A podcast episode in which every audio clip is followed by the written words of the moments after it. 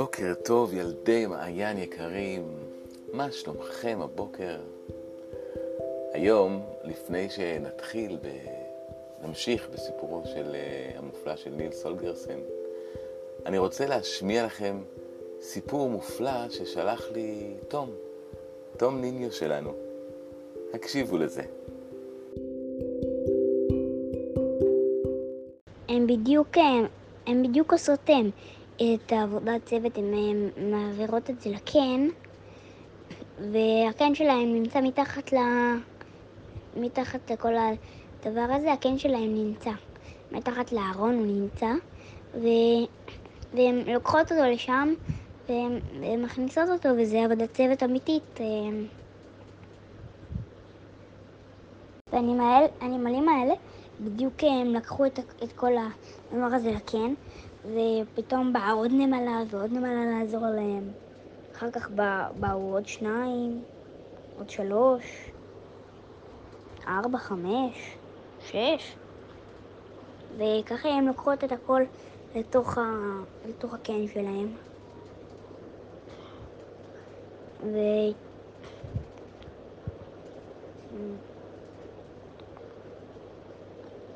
אני לא יודע מה להגיד, זה פשוט אמ, עבודת צוות אמיתית.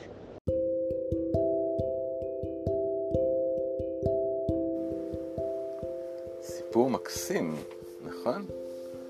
באמת, תום ראה, כשהוא התבונן בביתו על הרצפה, ראה נמלה אחת מנסה בכל כוחה להזיז קליפה של שום, ולא מצליחה. ואז, לפתע, הצטרפה אל הנמלה עוד נמלה, ועוד חברה, ועוד אחת. ועד מהרה הקיפו את קליפת השום כעשר נמלות שונות, נמלים שונות, שכולן ביחד באו לעזור לנמלה הראשונה להרים את קליפת השום. מיד הם חשבו לעצמם, עכשיו נוכל לבנות עם הקליפה הזו גג לקן שלנו, או אולי להכין ממנה מיטת הפריון מפוארת למלכה שלנו. וכך עזרו הנמלים אחת לשנייה להרים ולשאת אל הקן שלהם את קליפת השום.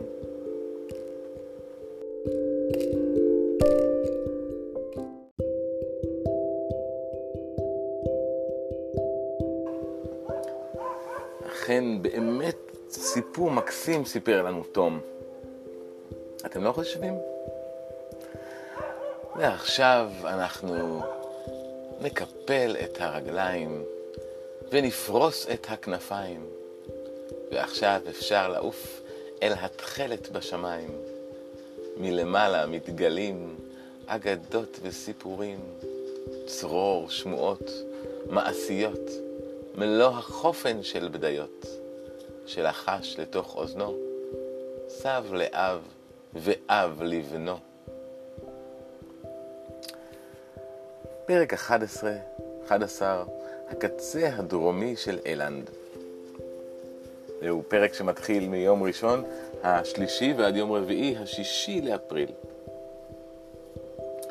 בחלקה הדרומי של אילנד נמצאת אחוזת כתר עתיקה המכונה אוטנבי. זוהי אחוזה גדולה מאוד המשתרעת לכל רוחב האי. משפתו האחת עד השנייה, והיא מצטיינת בזה שמימים קדמונים הייתה משמשת אכסניה לעדרים גדולים של חיות. במאה ה-17, שזה לפני 300 שנה, בזמן שהמלכים היו נוסעים לאלנד לצוד ציד, הייתה האחוזה כולה גן חיות גדול אחד. במאה ה-18 הייתה שם עורבה גדולה, בה גודלו סוסים גזעיים אצילים, ודיר, ובו מאות כבשים. בימינו אנו אין בה עוד לא סוסים גזעיים ולא עדרי צאן. במקומם יש כאן עדרים גדולים של סוסים צעירים שנועדו לגדודי הפרשים. בארץ כולה אין ודאי חצר מתאימה יותר מזו למגוריהם של בעלי חיים מכל המינים. לאורך, לאורך החוף המזרחי משתרע השדה המרעה הגדול ביותר של שוודיה. שם יכולים בעלי החיים לראות, לשחק ולהתרוצץ כבני חורים, כחופשיים. כאן נמצאת גם חורשת אוטנבי המפורסמת, עם העלונים שלה בני המאה, הנותנים צל מפני השמש ומחסה מפני הרוח האלנדית הקשה. חומת אוטנבי הארוכה נמשכת לכל רוחב האי, וחוצצת בין אוטנבי ובין שאר האי. חומה זו מראה להם, לבעלי החיים, עד היכן אחוזת הכתר העתיקה מגיעה, והיא שומרת עליהם מלהיכנס לתחומים זרים שאין הם רשאים לבוא לתוכם. אולם לא רק חיות בית רבות אתה מוצא באוטנבי. נדמה לך שחיות הבר סבורות כי אף הן, כחיות הבית, יכולות לקוות למגן ולמקלט באחוזת הכתר העתיקה. ועל כן הן באות לשם בחבורות גדולות כל כך. לא רק צבעים מבני הגזע העתיק וארנבות וברווזי בר וסלבים מתגוררים שם להנאתם. באביב ובשלהי הקיץ משמשת האחוזה מקום מנוחה גם לאלפי ציפורים נודדות. אל חוף הביצות המזרחי הן יורדות קודם כל לראות ולנוח. כשהגיעו סוף סוף אווזי הבר עם נילס הולגרסן לאלנד, ירדו גם הם, ככל שאר העופות, אל החוף הסמוך לשדות המרעה. ערפל עבה היה פרוס מעל האי, כמו קודם מעל הים. אך הנער השתומם, התפלא, בכל זאת מאוד למראה העופות הרבים על אותו, הרבים על אותו שטח קטן של החוף, שיכול היה לזכור בעיניו. שפת הים הייתה כברת חול ארוכה, מכוסה אבנים, שלוליות מים והמון אצות שהטילו הגלים עליה. אילו ניתנה הברירה בידי הנער, לעולם לא היה הרעיון לרדת לכאן עולה על דעתו. אך העופות חשבו כנראה את המקום הזה לגן עדן ממש. ברווזים ואווזים אפורים ראו באחו. על החוף ניטרו חרטומנים ועופות חוף אחרים.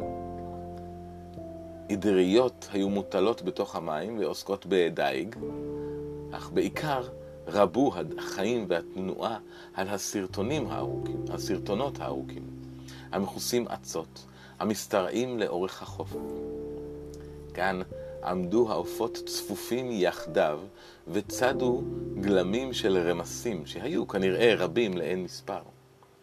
ואכן, כל תלונות על חוסר מזון לא נשמעו כאן.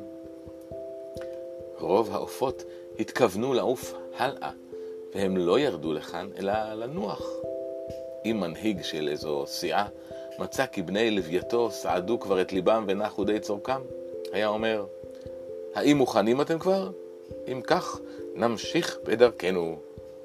לא, חכה נא, חכה עוד קצת, עוד לא שבענו כלל, היו קוראים בני לוויתו.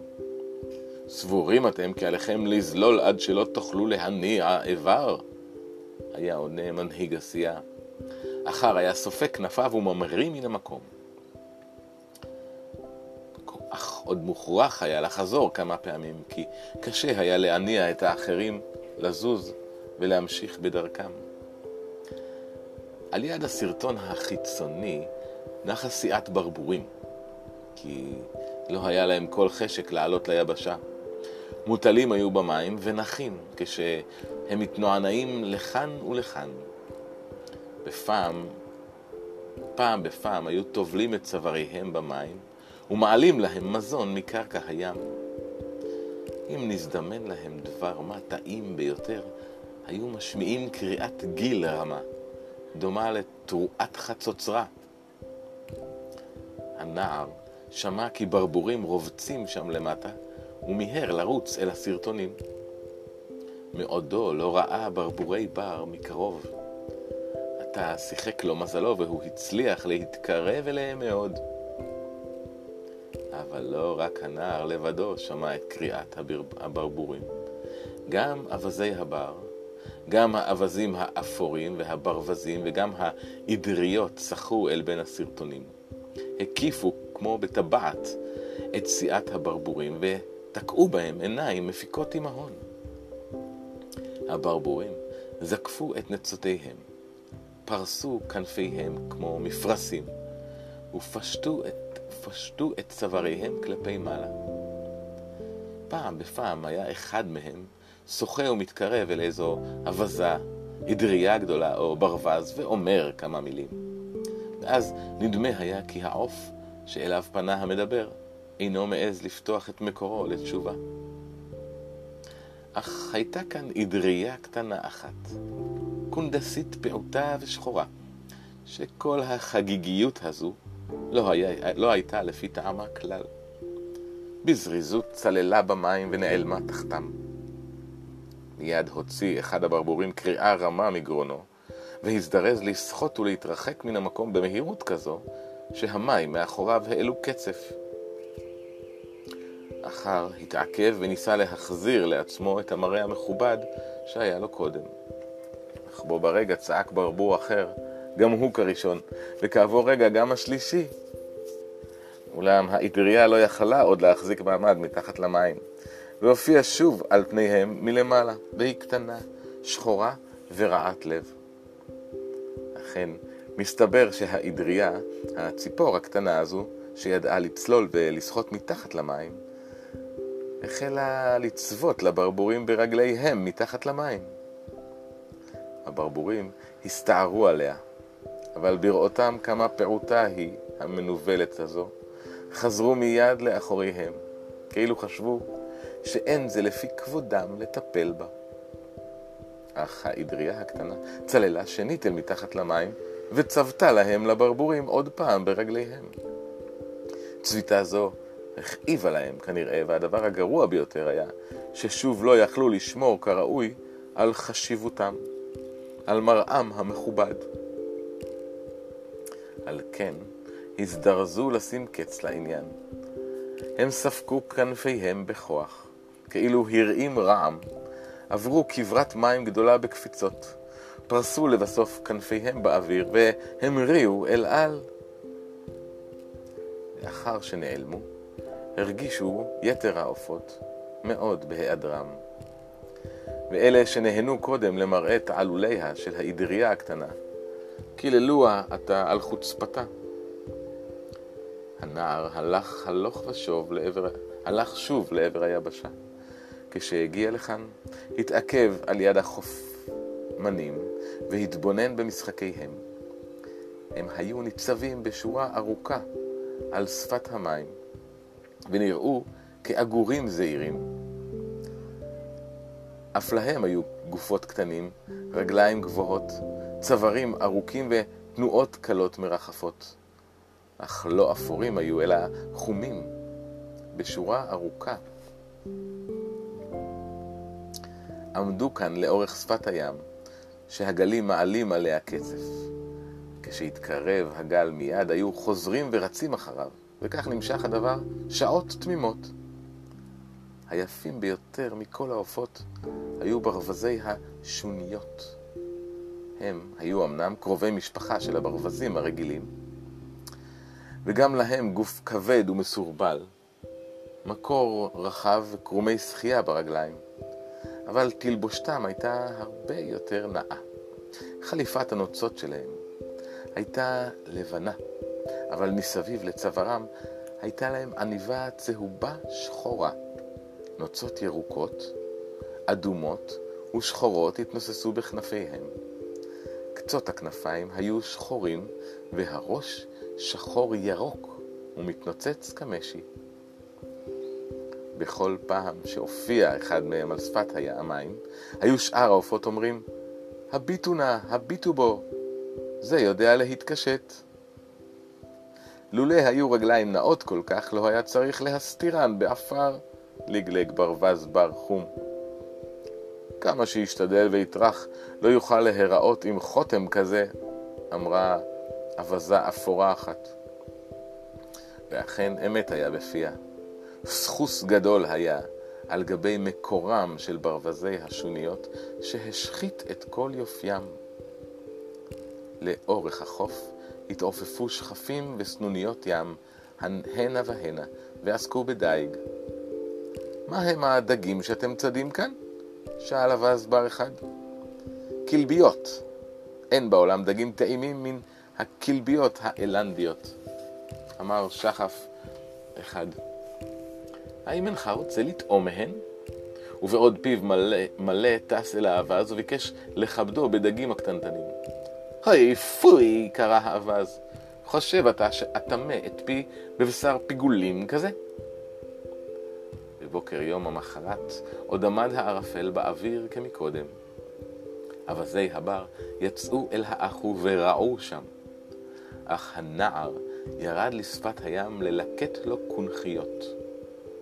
הן היו מרובות שם מאוד, ומכיוון שחשש פן ייקלע מחר למקום בו לא יימצא כלום לאכול, ניסה להכין לו שק קטן, אשר בו יוכל לקחת איתו מן הקונכיות. בשדה מצא גומה יבש, חזק וקשה, וממנו התחיל קולע לעצמו ילקוט.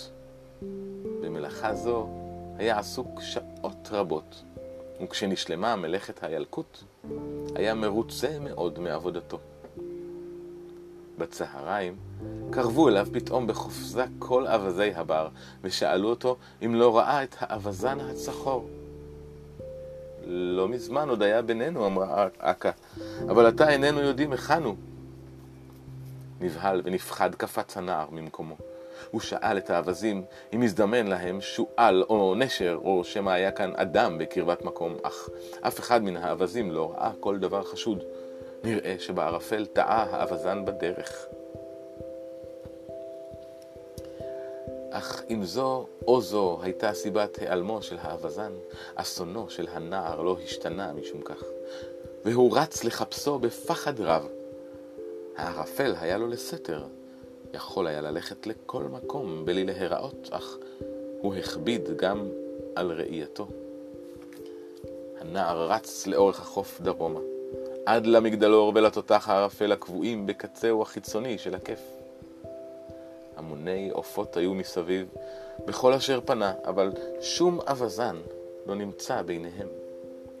הנער העז לרוץ אף עד לאחוזת אוטנבי. כמו כן בדק כל אחד ואחד מאלוני החורשה, הזקנים והגבוהים, אבל עקבותיו של האווזן לא נודעו. הוא חיפש וחיפש עד שהתחיל היום מחשיך. עתה היה עליו לשוב אל החוף המזרחי. בצעדים כבדים עשה את דרכו לשם והרגיש עצמו אומלל מאוד. הוי, רק שטות הייתה זו מצידו לקוות, כי יצליח להוליך אווזן בית לאורך כל המדינה שלם וללא פגע. ובכל זאת, מה אז היה רצונו, כי יצליח הדבר בידו. לא רק לטובתו הוא, הוא אלא אף לטובת האווזן, שאהבת נפש אהבו. כך היה טועה על פני השדה, ומחפש. ופתאום, הוי, מה הדבר הגדול והלבן הבא לעומתו מתוך הערפל? אכן אין זה אלא האווזן, שלם ובלתי ניזוק בא לקראתו, והוא מרוצה מאוד, על שסוף סוף חזר ומצא את הדרך אל השאר. הערפל גרם לערבוביה כזו במוחו, אמר, שבמשך כל היום טעה על פני האחו. מרוב שמחה שילב הנער את זרועותיו מסביב לצוואר האווזן, וביקש ממנו בכל לשון של בקשה, שייזהר להבא, ושלא יתרחק מן השאר. והאווזן הבטיח בקול רם ובשבועה, כי לא ישוב לעשות זאת. לא, לעולם. לעולם לא יעשה זאת שוב. עד כאן להיום, להתראות ילדים מתוקים. נמשיך מחר